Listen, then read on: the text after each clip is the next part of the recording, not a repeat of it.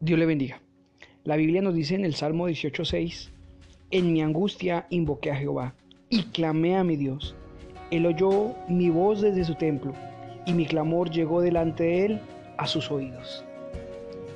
No podemos desconocer que vivimos en un mundo donde hay angustias, dificultades, problemas, donde a menudo hay tribulaciones y lidiamos con problemas diferentes cada día. Problemas familiares, emocionales, problemas laborales, económicos. Pero damos gracias a Dios porque lo tenemos a Él, porque tenemos un ayudador, tenemos un protector, tenemos un sustentador, tenemos un Padre, un guía, un dador de vida, un dador de esperanza. Por medio de Jesucristo tenemos todo eso.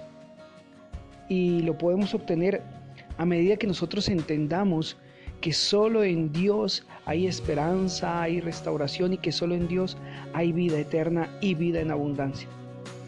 Cuando logramos entender esto, empezamos en medio de las dificultades y tribulaciones a buscar y a clamar a nuestro buen Dios para que nos venga a ayudar.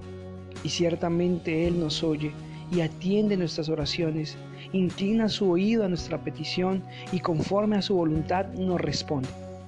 Así que hoy más que nunca debemos recordar estas sabias palabras. Tenemos que ir a Él porque Él nos oye. En nuestra angustia, en nuestra dificultad, en nuestra calamidad o en nuestra preocupación, debemos ir a Él constantemente porque Él está atento a las oraciones de sus hijos, está atento a las oraciones de sus redimidos.